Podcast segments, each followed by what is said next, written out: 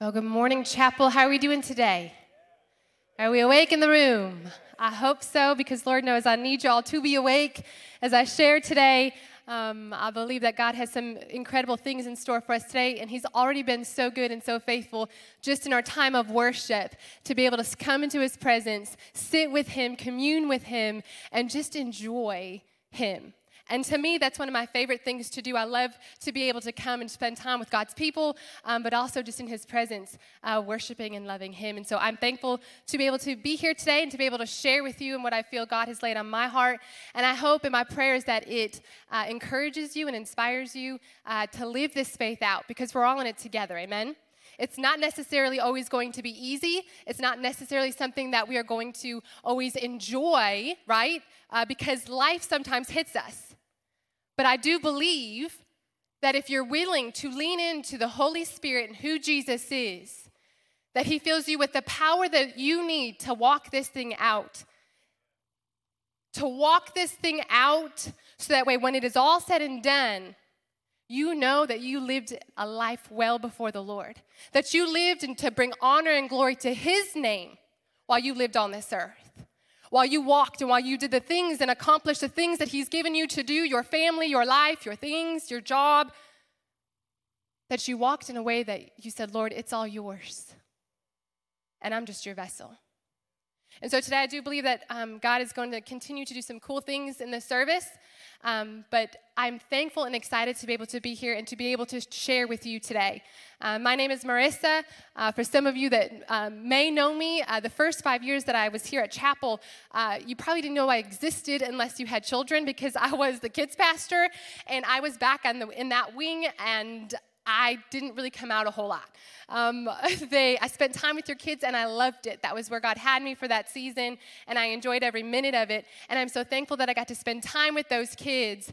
Um, I built relationships with those kids that I loved on your kids and your families. Um, and I'm thankful that God had me there for a season because I know that it was for a reason and a purpose. I poured into those kids, and I'm now in this moment, I encourage you to do the same. I want you to pour into that next generation. If you're serving in kids' ministry or, or youth or 678 already, great. If you aren't, I encourage you to get in that space. Spend time with their kids, pour into them, pray over them. They need it. And they need people that they can trust, that love them and are praying and believing for them because God has big things for them right now in this moment. And the enemy is coming to try to seek, kill, and destroy. And it's our job as a family to pray over them, pour into them, and believe that God has great things for them to do now and in the future. So if you are not serving in kids ministry, I encourage you, that's my plug, Miss Madeline, you're welcome. She's doing an excellent job. She's coming off maternity leave and she needs some help, uh, I'm sure. But that is my plug for kids ministry because that is always my, where my heart is. I love chapel kids. But let's go ahead and um, let's pray to, get, to begin. Father, we do love you and we worship you because you are so worthy, so good, and so holy. And I pray, Father, in this moment, God, that your heart, Lord, would um, just be revealed to these people today, Lord. That you would reveal yourself to us, Lord, in a way like never before. That we can understand your love for us, Father. That we could understand your grace and your truth and your mercy that is new every morning. And that as we get up to live for you, Lord, as we set our feet on the ground, God, that we would be empowered and emboldened to live for you, Jesus. I pray in this moment, God, that you would fill us up with love that is overflowing. We trust you because you are a faithful Father, and we believe in you. And all of these things we pray in your name. Amen and amen. All right, well, we're going to get into it today. I do have a few things that we're going to share. Uh, I'm going to share with you. Today, I am sharing on uh, the bride of Christ. And the bride of Christ is us, the church. And I'm believing that in this moment, God is going to call us to, to rise up and to understand who we are and whose we are so that we can live this thing out well. So we can bring honor and glory to the one that we serve and that we can reflect him and his glory well. He's counting on us and relying on us, but he's not doing it in a way to make us feel pressure and feel the weight of it. He's doing it to say, Son, daughter, you're mine, and I have power. I have good things for you. I am here for you, and I'm going to help you through this thing if you would just stay focused on me If you would just keep your eyes locked on me, I've got good things in store for you. If you would just remain faithful to me, I've got something for you. From the very beginning, God has had a plan and He's been trying to reveal it to us. The Word of God, this Word that we read, that I pray that you read, and if you aren't, I encourage you to get into it. It's amazing. It is sharper than any two edged sword. It is inspired by God, written to us so that when we could understand this concept of love for what it really is, because the world has twisted it and turned it to make it look like something that's not what it should be at all. Many people who don't fully understand, you read the Bible a few minutes and you begin to realize, man, this guy's killing a bunch of people and seems kind of sad and everyone's dying and everyone's getting smite, smote, smitten. I don't know.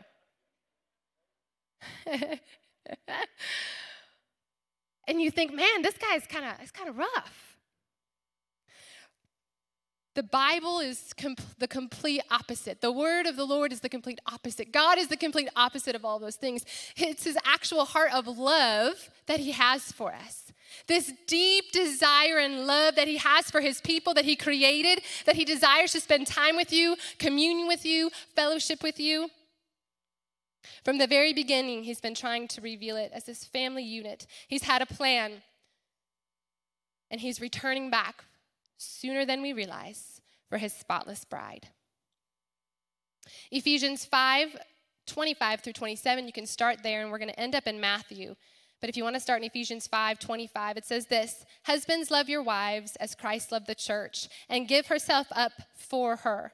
So, husbands, love your wives as Christ loved the church. Christ loves the church. She, the church, is his bride. And give himself up for her.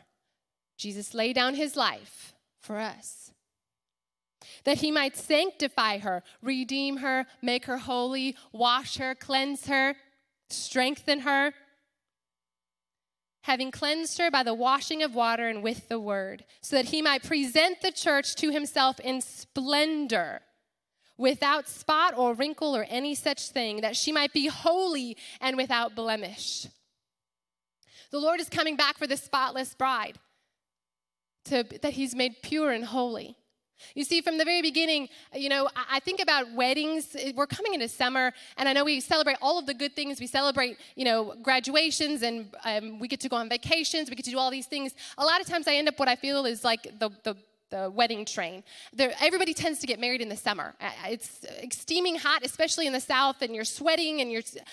Why do we do weddings outside in the blazing heat? I don't know, but that's what we choose to do here. So that I just sit, sit in my dress and I'm sweating and my hair and my curls are falling out. I'm like, what are we doing? There's, there's the indoors with air conditioning. Why aren't we in there? Right? The wedding is, uh, this wedding concept is very unique to me, though, and very special.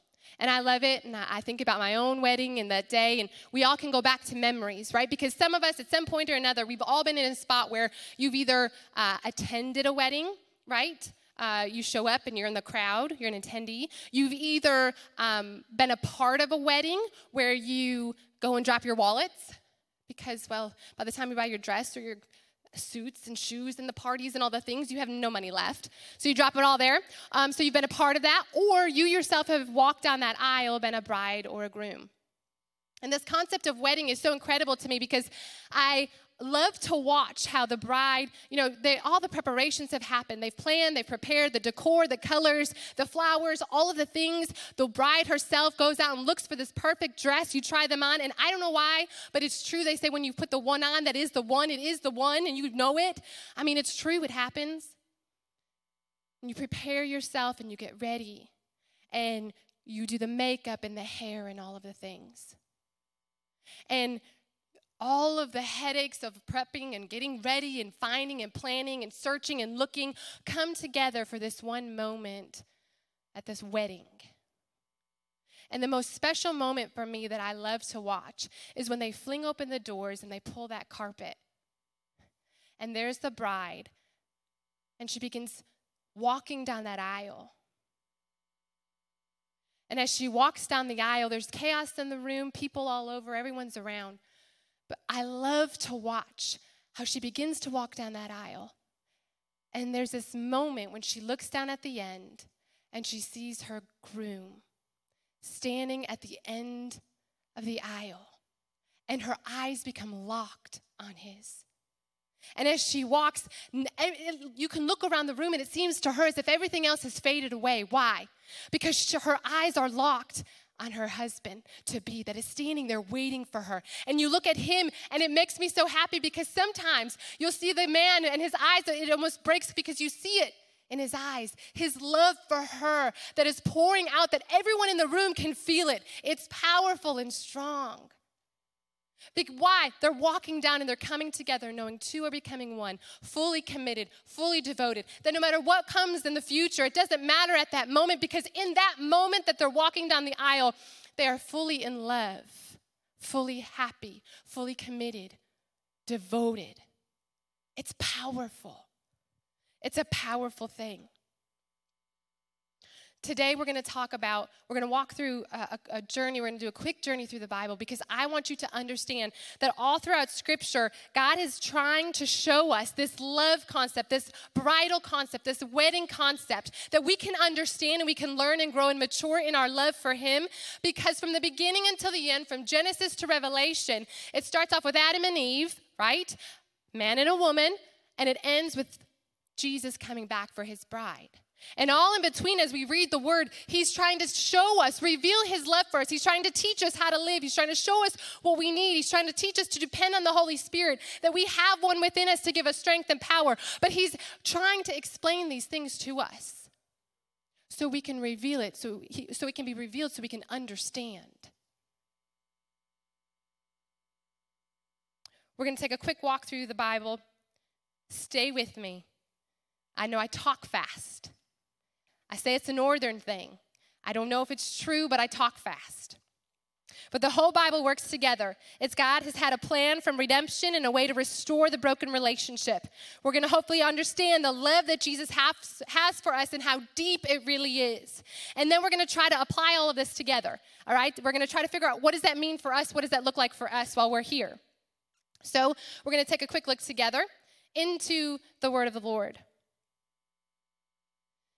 Starting in Genesis, now I told you, whew, get ready, okay? Hopefully, you got your ears ready to listen because there's a lot here in the next few minutes. But I want us to kind of go through these things because I want us to understand it's so important for us to understand that from beginning to end that Jesus is, has had a plan and he's trying to reveal it to us. Starting in Genesis, God creates Adam and Eve. Eve is the helpmate. We understand this, right? He could have left Adam on his own. Thank God. I realize what happens. The fall of man happens. But listen, Adam would not have survived. He made the animals, he made all of the things, he did all of the stuff, and he was there. God said, Name them, feel free. But then he realized this man's gonna need some help.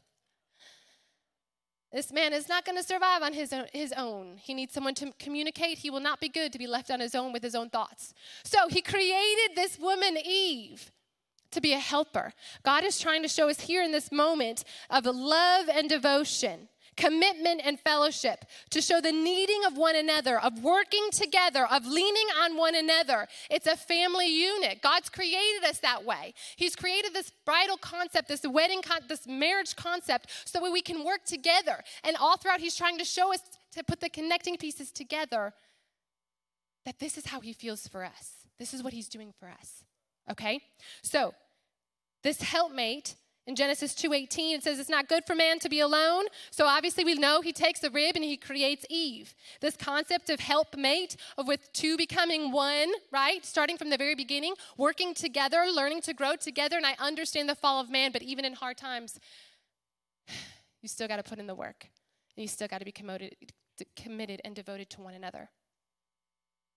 Then moving into continuing in Genesis 15 through 17, we see this establishment of covenant. God talks about a covenant and how uh, he makes it between God and people, right? And with the Israelites, how it's his people. This co- idea of covenant is letting us know that what he says is true, and if he says it, he will do it. So if he says, I love you and I'm coming back for you, guess what that means? He loves us, he is with us, and he's coming back for us. God shows his love for people, then he calls us out. He calls the Israelites out. He separates them. He protects them. He blesses them over and over and over again. And we can read throughout Genesis and Exodus, we watch how the Israelites begin to become dissatisfied with the love. Oh. They become uh, tired of waiting for something that is really good and really amazing and right there at their fingertips. But they get dissatisfied and begin wandering off. They begin making their own idols. They begin worshiping their own idols. They begin living for themselves, doing their own things. They begin to walk away from the perfect love of God. And you think, how can that happen? What's wrong with those Israelites? Huh. I hate to break it to you, but we've all been there. I myself included. I start to live for myself, doing my own things, thinking I got it under control right? As a woman, I'm like, yeah, I can handle this. Give me a little more. I think I got I think I can handle a little bit more. I got that too. And then I realize, Lord Jesus, no, wait a minute, I don't. And then the Lord wraps back around and saves the Israelites and sets them free and protects them and pulls them out of the mess that they created. And he says, I love you. I am still with you. You're still mine. I'm still here for you. This idea of covenant, of him being here, being with us, is still in place. If you move into Hosea, Hosea is a prophet. And this book, if you read through it, it's this incredible book. Hosea is a prophet who loves the Lord, he honors the Lord, he is living for the Lord. Hosea, in this book, God is trying to show us this idea of unconditional love. Here's why. Everybody say unconditional love no conditions, loves us regardless, is there for us, protects us, is, is doing all of the things. Unconditional love. This concept of unconditional love is powerful in this book. Because Hosea is a, is a prophet of God who loves the Lord, who, who honors the Lord and is living for him. But in this book, God tells him to do something. God tells him to go and marry Gomer. And you think, okay, Gomer's not so bad, sure. As you read through the story, Gomer is a prostitute. And God says, Go and marry her and make her your wife. Take her home and protect her and keep her. Now, I don't know about you, but my discernment is pretty high, I feel. I like to look at a situation, assess a situation, and then kind of weigh out what's gonna what's kind of gonna happen, right? After reading through the first part of Hosea, I'm like, I would, if I was Hosea, I'd be like, Lord, this is not going to end well. If you want me to take this prostitute as my wife, I don't see this going in a good direction, and I'm not sure I can handle it, right? But Hosea, I love him because he's showing us in this passage of scripture obedience is key.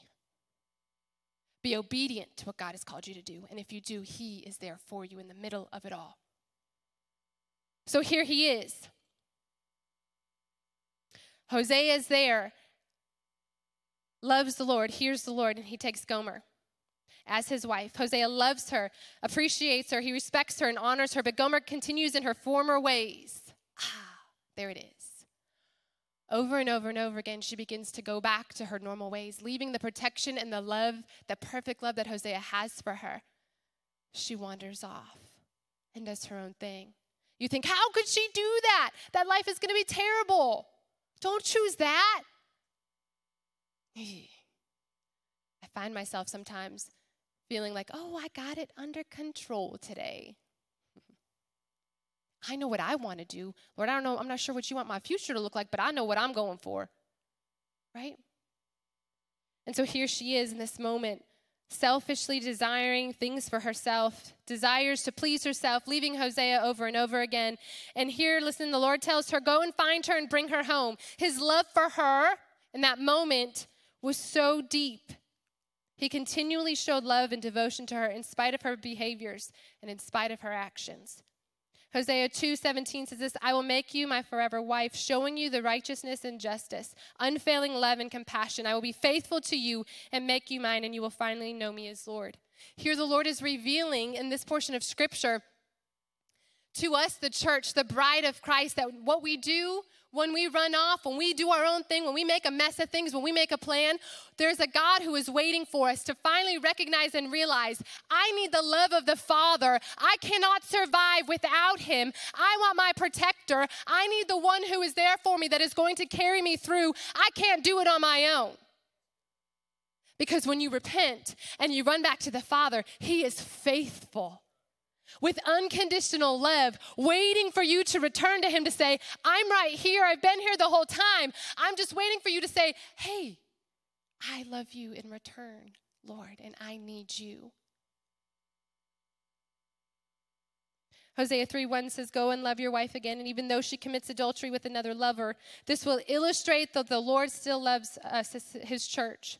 Even though the people have turned to other gods and love and go to worship other gods, I don't know about you, but this seems crazy to think about this unconditional love. How could he? Knowing what she did. It's the unconditional love. And the Lord is trying to reveal that unconditional love to us as the church, that His love is there for us. That though we may run off, though we may think, do things for ourselves, though we may selfishly live for our, ourselves for a moment, He's waiting for us to lock eyes with Him. He's waiting for us to recognize Him as Lord. He's waiting for us to look to Him in awe and wonder of who He is. If you continue to read on through the book of Solomon, this is a crazy book. And sometimes, if, you were, if you've ever read it, you think, oh, I should probably not be reading this book. Makes me a little uncomfortable, I'm not gonna lie. I get it. Okay, read a few books, a few chapters in, and I'm like, oh man, I do not need to be reading this. But through the book of Song, uh, through Solomon, uh, the Lord is trying to show us deep, deep love and desire. It's a husband talking about his wife, this deep love and desire. He's showing us that the love of the Father, he, they, he deeply loves us and wants to commune with us, have relationship with us, have fellowship with us, communicate with us. It's not this one-way street where, you know, he's just up there doing his thing and we have to try to figure it all out down here. He's in this communion, this fellowship where He wants to be with us. He wants to know us. He wants to communicate with us. That's why prayer is so powerful because when you pray, you are actually talking to Him. He hears you and He wants to speak to you, but you've got to position yourself in a way to receive His love. Because we, in this day and age, we've made love look hideous. Sometimes people are like, I don't even want that anymore. And the Lord is giving us His word to show us what does true love really look like. It is deep, not surface level, not just intimate, not just this uh, attractional thing. There's a deep longing and desire and love to want to be together, to want to grow, to want to mature, to want to, to move forward in all that God has for us. If you move on through the New Testament, we can see Jesus' desire to fellowship with us as the bride of Christ under the new covenant. In John chapter 17, it's an entire chapter where Jesus is in prayer. And in verse 22 through 24, Jesus says this He's praying for us and he begins to express his desire, his deep desire to be with us. John 17, 24 says this um, I want to see those whom you have given me to be with me where I am. Then they can go see all the glory you gave me because you loved me even before the world began. He wants to be be with us. He desires to know us intimately. He desires to, to spend time with you. 2 Corinthians 11, 2 says, For I feel a divine jealousy for you, talking about the church. He's jealous for us. Why? Because our time and attention gets thrown in all different areas. Our families, our church, uh, uh, our jobs, serving, doing things for the Lord. We get all wrapped up in these things, which are all necessary. Please take care of your families. Please serve in the church. Please do what God's called you to do. That's part of it. But where is all of your attention and your affection? Your love, that desire do you have a desire to be with him and to know him deeply? Do you have a desire to spend time with him? Are your eyes fixed on him for moments of the day? Or are you just over here doing your own thing? If you don't have that desire in your heart, if you don't have that stirring in your spirit, then you need to get in this word and spend time with Him because I promise you it is totally worth it. It is a great place to be. He's not here to bring conviction, He's not here to tear you down. He's here to scoop you up, just as Hosea did with Gomer as she was lost and out in the world with some other man in the arms of another man. And He went and He grabbed her and pulled her out of that. Why? Because He loves her, He wants to protect her, and He wants to do the same for you, all of us scoop us out of the depths of despair where we've gotten ourselves in our own messes, pull us up, pull us out, and set our feet on the solid rock of Jesus Christ to walk in victory. That's not con- conviction, that's not condemnation, that's love. And that's what my Father wants for each one of us. And yet sometimes we choose to still go do our own things like Gomer. We still choose to walk off. God, help us. God, may we understand your love, that it's unconditional, that it's a covenant thing, that God, you have came to be our helper, so that way in these moments we can understand your love for us, so that way will excite us to then walk with you, that we spurred on to live a life pleasing for the Lord. Ephesians 5:23, which is the verse we read earlier, talks about the bride of Christ. It's not this mushy way of, of love that we've talked about that people surface level things. It's this deep intimacy with Him, knowing that we have direct access to our Heavenly Father through Jesus. We have the ability to go to the Creator of the world and sit at His feet and love on Him. Get guidance and direction. Get wisdom and understanding. Sit in a place that when we're broken, we could receive healing. When our hearts are hurting, we don't have to run to here, there, and everywhere and fill our life with all kinds of vices of alcohol and women and men and other things and relationships. We can simply sit at His feet and He's saying, I'm right here with you. I love you. When you come to me, I will fulfill everything that you need. When you get into the word, you may think, I, have tried it, I've tried it, I've tried to read it, and it's boring if I'm honest. Try to get in it, and I just can't understand what I need to do.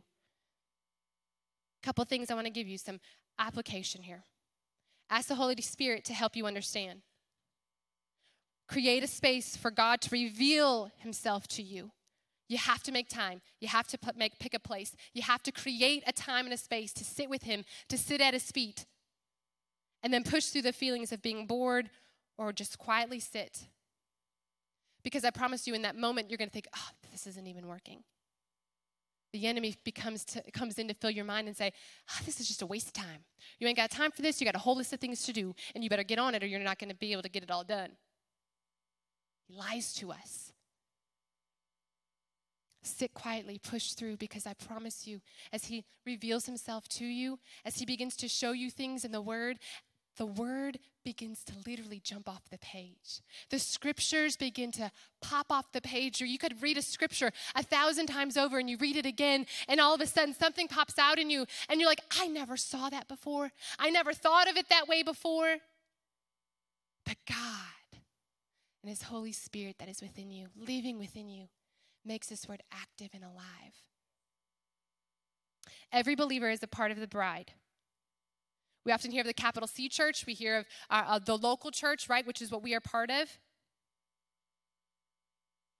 God is trying to get us in a place to position us, the church, back to what it should be. You see, the church has gone off and done her own thing for quite some time, if I'm completely honest. We make it about all these other things and programs and things that, again, which are nice and which are good. But it's time for us to get back to what really matters. It's time for the church to realize who we are and whose we are. It's time for the church to realize we are the bride of Christ. We've been wallowing down with the pigs for far too long, and it's time for us to rise up and know that God is with us, that God has called us to do something here while we're living, and it's not just to increase our own bank accounts. If you're living to increase your own bank account, if you're living to, you know, make sure you're set for success for later, uh, I got another thing to tell you. It's not about that. We are all the body of Christ. We are the bride. As we come together, you on your own, we make up this unit, which is the bride of Christ, because one day Jesus is returning. In Revelation, it begins to talk about him returning for the bride, the spotless bride. And as we live this life to bring him honor and glory, to be on mission to understand what the Great Commission is really all about. It's for us to know Him and to be known by Him and to share His love with other people.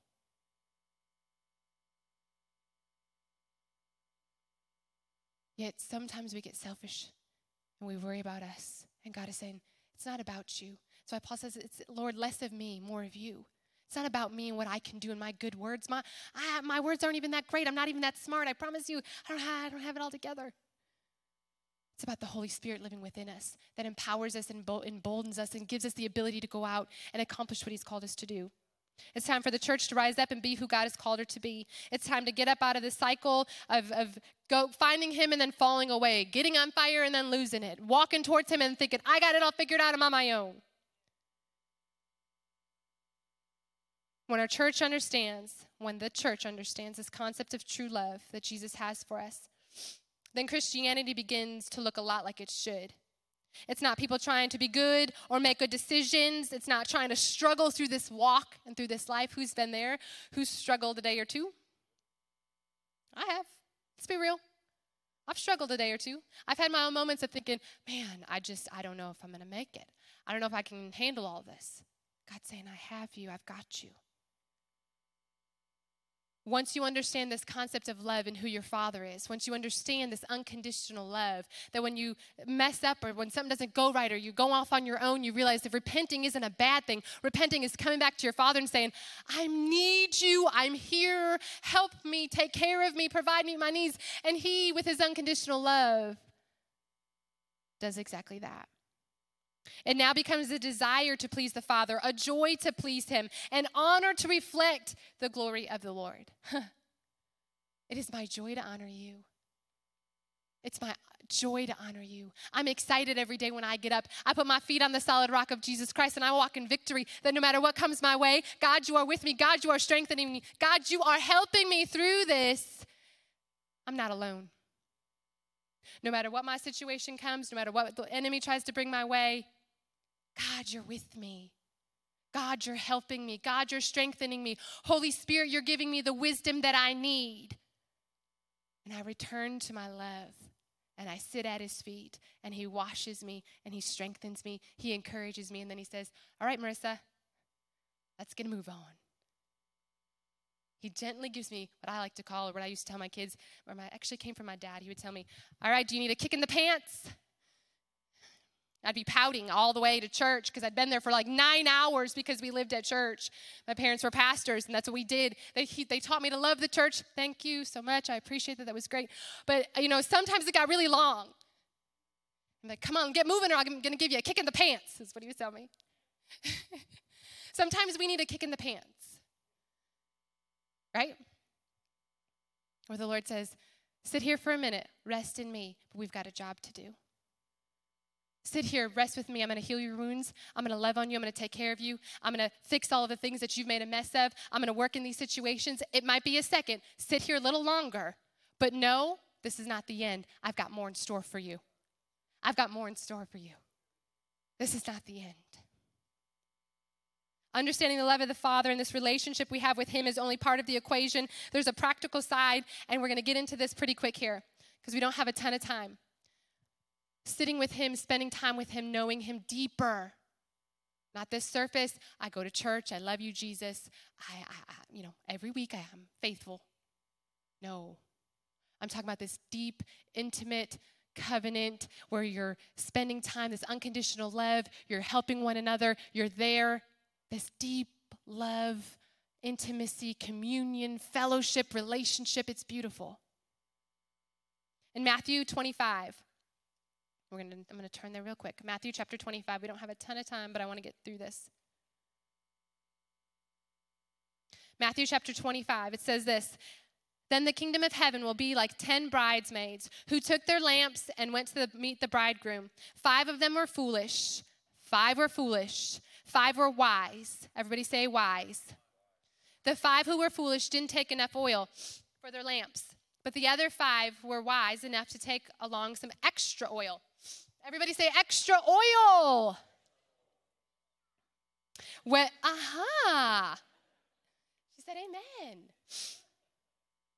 When the bridegroom was delayed, they all became drowsy and fell asleep. At midnight, they were, uh, they were roused by the shout Look, the bridegroom is coming. Come out and meet him. And the bridesmaids got up uh, and prepared their lamps. Then the five ones asked the others, Please give us some of your oil because our lamps are going out. But the others replied, We don't have enough oil for all of us. Go out and shop and buy some for yourself. Ooh, that's, yeah. Buy some for yourselves. But while they were gone to buy oil, the bridegroom came. Then those who were ready, everybody say ready, went with him to the marriage of the feast, and the door was locked. Later, when the other five bridesmaids returned, they shouted outside, calling, Lord, Lord, open the door for us. But when he called back, believe me, I don't know you.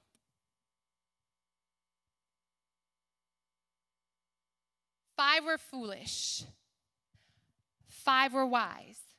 All were bridesmaids, all knew the bridegroom. All were very well aware that the, that, the, that the bridal party was coming. They all knew what was happening. Five had lamps, they had a light, carried it with them. The other five had a light, they had their lamp, but the key was the extra oil. Everybody say, extra oil.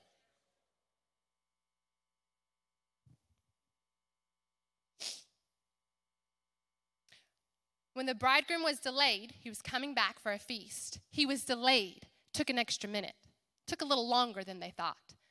The five thought, we're good, we got this, we're in great shape.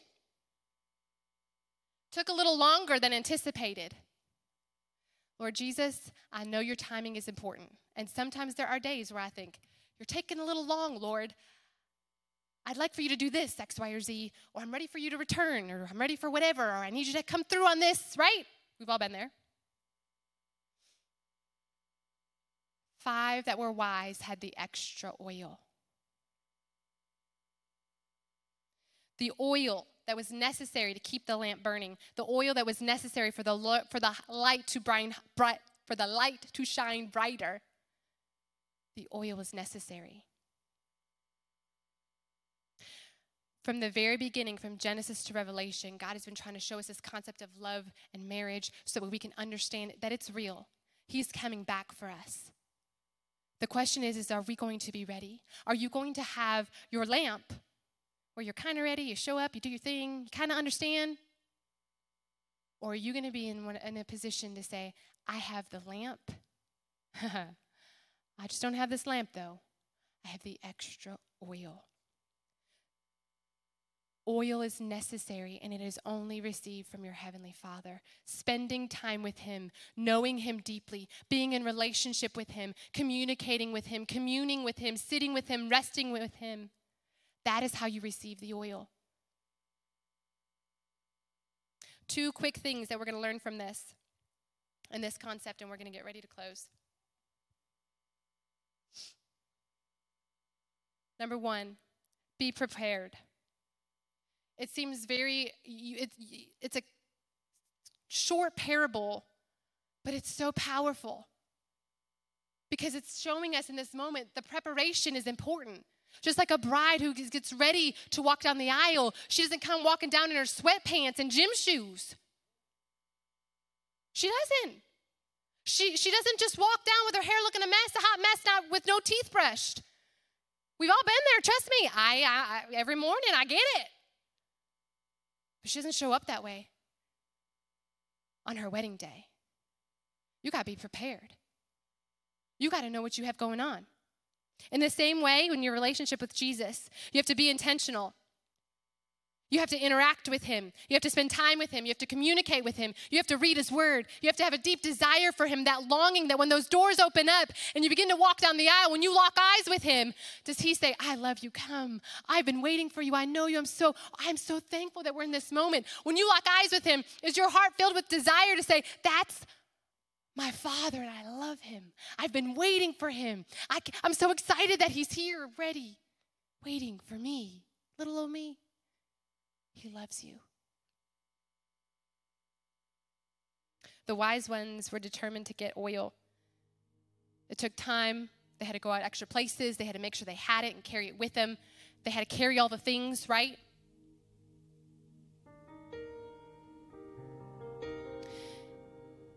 You have to acquire your own oil. Spiritual preparation cannot be bought or borrowed. You're not going to find it from somebody else. You can't go to your neighbor, can't go to Pastor Bobby, can't come to the next person and say, I need this. The doors are opening. I, have got to have something here. I, I don't have any oil. I got nothing left. I thought he was coming, but I figured it'd be at least five more years, you know, with the blood moons and all the things. I waited. Can't be bought or borrowed, people. You yourself have to acquire the oil. The way that you get that oil is by spending time with Him, by reading His Word, by allowing Him to heal your wounds, resting in Him. You say, But I got all this stuff. He's like, I don't care. Bring it to me. Can't be bought or borrowed. You can't run off and get it. You can't run to one church to the next church to the next church to find it. You got to build deep roots and you got to allow Him to fill you up. You can't borrow it from somebody, your husband, your wife, your neighbor, a friend, a pastor, a person. It's not bought or borrowed. It's spending time with Him, it's getting on your knees. Be intentional with the time that you have. Realize what He's doing. Realize that He's coming back for you. Realize that this world is more than just trying to get nice things, that it is a full story of Him coming back for His bride. And He's coming sooner than we realize. Number two, be expectant. You don't know when he will return, but he is coming. Timing is important, right? Sometimes we get agitated by the time, we get antsy with the time. That's what the people, that's what the, the bridesmaids, they, they had oil, they got a little antsy, they got a little tired, right?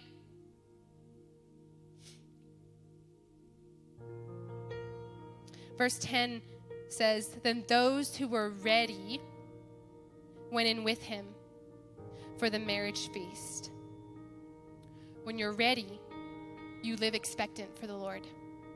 You live in a way that says, Lord, I know that you're coming back. So today, when my feet hit this ground and I go out wherever I have to go, my workplace, my job, my family, Lord, help my heart and my attitude to remain yours. Lord, help me to walk in a way that I'm reflecting you and your glory well. Help me when I deal with those customers that drive me insane because they know they, they think they know the business better than I do. Lord, help me to know that they may be hurting and you may want me to share your love with them. Lord, help me when I go to school and my friends are living for themselves because that's what society tells us, that's what culture tells us. Live for yourself, make a name for yourself, be popular, be cool. Lord, help me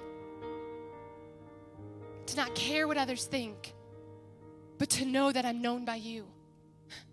Lord, set my heart on fire to find you and to know you deeply. Lord, help me, Lord, to stand up for truth and what is right, Lord, in the moments and the places that you've replacing me because I know that that's what you're calling me to do. Because when I do that, when I stand up for your glory, Lord, your name is being lifted on high. You are being revealed. Your love is being shown to others. That's what God is calling the church to do and be. We don't have to walk around broken and down and all miserable and oh, woe is me. I'm gonna wear my sackcloth and fast and pray. Yes, that's important. But it's not to go boasting about all of those things. It's to walk out of there and say, Lord, I'm filled up with the power of the Holy Spirit. That as I walk out on this day, that as I go forth in my friends and my family, my job and my workplaces with my kids, uh, and, and serving and doing and loving, I know, God, that you're filling me up and I'm on mission to reveal your love and glory to others. Be expectant. Expect God to reveal himself to you when you read his word. Expect God to do incredible things as you go out and do your daily things. Expect God to do something powerful. Expect him to work and move in your situations. And expect God to return for his unblemished bride. Clothed in a beautiful white dress, ready, washed in the blood of Jesus, ready with eyes locked on Him. I don't know about you, but that, that makes me so excited. That thrills my heart because I think about that day when the doors fling open and the carpets rolled out. And I look down and I see my Father.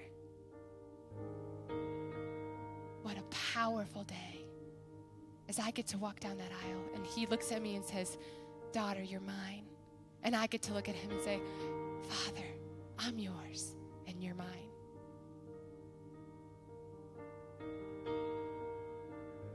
Ephesians 3 14 through 18 says this.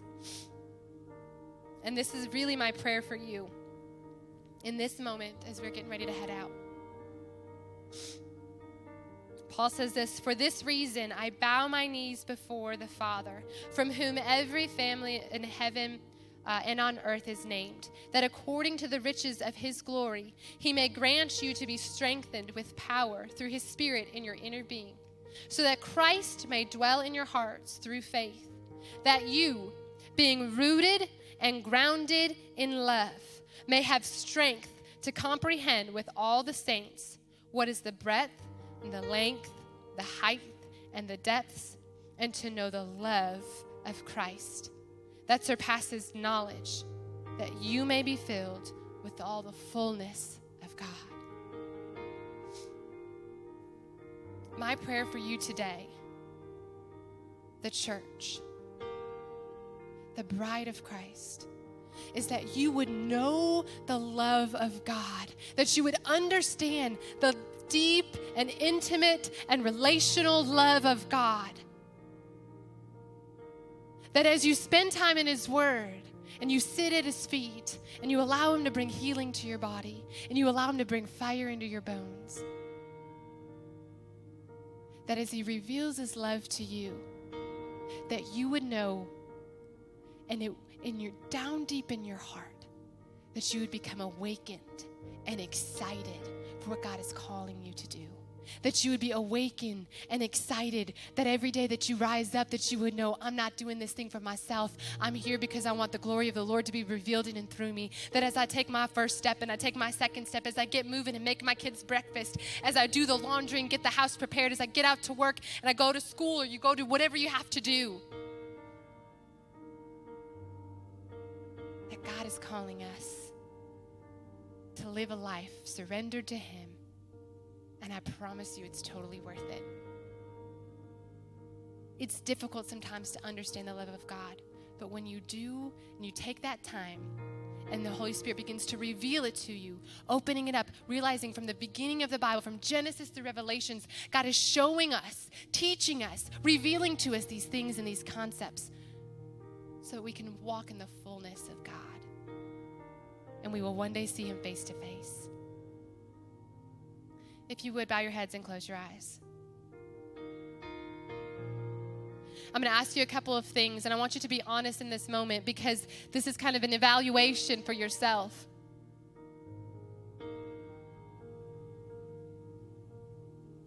We live life, we get busy. That's just, that's part of it, yes. But maybe you're in a position tonight, today where you've never really fully asked Jesus into your heart to understand this love concept, you've never really fully given yourself or surrendered yourself to the Lord. But in this moment, you're beginning to understand, your eyes are being opened, and you're being awakened to something within you that you're realizing, man, I, I do need forgiveness of my sins, and I need Jesus to wash me. So if that's you, I'm not going to ask you to do anything crazy. But I just want you to be honest with yourself. Have, I have a couple of questions, and that's the first one. If you have never asked Jesus into your heart, but you want to do that today, you want to be, you want to make that right today, and you want to experience His love in a real way. Now and moving forward, this is just the starting point. This is just the beginning point of your relationship with your Father. If that's you and the Lord's tugging on your heart, just slip your hand up. I'm going to pray for you. If there's anybody in the room, I want to get that out of the way. I want to make sure that everyone in this room is has a, a chance or the opportunity to accept Jesus in their heart. Okay, the next one. Maybe you've accepted Jesus into your heart and you live for him, but you're not necessarily um, have that passion or desire or deep burning to know the Lord in a greater way. And today, you're understanding, your eyes are being awakened, your heart is being awakened, and you're realizing, I want that passion. I want to know him in a deeper way. I want that intimate relationship. I want to commune with him. I want to fellowship with him. I want to desire him more than anything else. I want him to be my one thing. So you maybe are those bridesmaids that have the lamps, you have the light, but you don't fully have the oil. That's you, if you would raise your hand, if you'd be honest enough with no one looking around to raise your hand.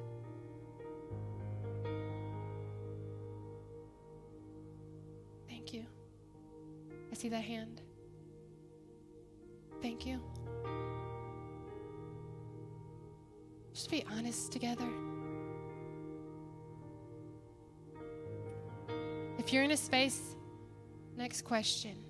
You're in a space where you're saying, I've surrendered my heart to the Lord, I love the Lord, and I, I do, I read my Bible and I'm growing in Him, and I, my relation with Him is, is deepening every day, but I just want more. I just want more. I just want more. I'm not satisfied where I'm at. I just want more. If that's you, if you would raise your hand. I just want more. Thank you. Thank you. I just want more, Jesus. I want more of you, Jesus, in my life. I need more of you in my life. I can't make it on my own. I just want more. I just want more of you, Jesus. Set me on fire for your name, Jesus. Help me to live a life surrendered unto you, Jesus. I want more. I want more. I want more. If you would stand to your feet, we're going to pray together.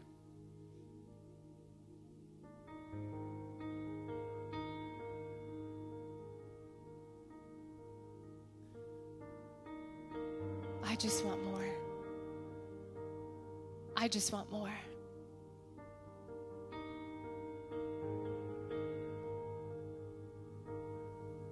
We're going to pray together because I want the fire of God to fall on us today. That when you walk out of this room, that you would be awakened and empowered to live and love like Jesus. That you would know that if something's going on in your life, it's okay. God is there to rescue you, to heal you, to take care of you. He's your heavenly Father who loves you unconditionally. But when you walk out of here, I want you to be empowered to know that the Holy Spirit goes with you and He's filling you up till overflowing. So that way you will be like the bridesmaids that have the lamp, but that have that extra oil. Because we don't know when He's returning. There's a, maybe a little delay and it may take a moment longer, but He's returning. And I want us to be ready. And I want us to be prepared. And I want us to be expectant for what God has for us. Because it's going to be incredible. It's going to be incredible. So if you would do me this favor, if you would lift your hands to Him, and we're going to pray together, and we're going to believe that God has more for all of us. No matter what spot we're in, whether we uh, need to accept Jesus, whether we we are we need more of Jesus, or we're saying, Lord, fill me up till I'm overflowing. Let's believe together. Father, we love you and we worship you today. We know that you are a good and faithful Father, that there is none like you in all heaven and on earth. That we can search, Lord, all throughout the world, Father God, and we will never find another like you, Lord. I pray that today, Lord, in the name of Jesus, that your spirit would freshen us, that it would fall on us, Father God, that you would renew us, that you would strengthen us, that you would bring healing to us, Lord, that you would bind up our wounds, Lord, that you would take care of our marriages, Father, that are failing and struggling, Lord, that you would take care of those that need a touch from you, God. For those of us, Lord, that have become hard hardened, Lord, that have done, gone our own way and done our own thing, Father, I pray right now, God, that you would soften our hearts before you. I pray that we would understand your love and your mercy, God, that is new for us every single morning, God. That as we run to you, Lord Jesus, is not to be condemned or to be brought shame upon us, Lord, but you're doing it out of love and out of grace, Lord, that we get to now walk in and be victorious, Lord. I pray that you would help us, your church. Lord, the capital C church, Lord, yes. But Lord, I pray for chapel, Lord, in this moment, for churches all throughout this community, Lord Jesus, that we would be a light for you. That we would not only carry that lamp and carry it well, but that, Father, we would carry that extra oil that cannot be bought or borrowed from anybody else, Lord. Help us to carry that extra oil, Lord Jesus, that is required to keep the lamp burning bright. I pray for us, Lord. I pray for our hearts to remain steady before you. I pray for our hearts, Lord, to remain surrendered before you, Jesus. That as you are filling us up, Lord, as we sit with you, filling us up till overflowing, Lord. Help us to go out, Lord, share your love with others, and be expectant for your soon return. We do love you and we worship you. And all God's people said, Amen and amen. Let's give the Lord a hand clap. He is good. Amen. Well, I hope and pray that you have a fantastic day. Don't forget Connection Point through the doors to the right if you're new. And also, Essentials will be in the lobby. There's a table in there. Stop by for some more information. Love y'all.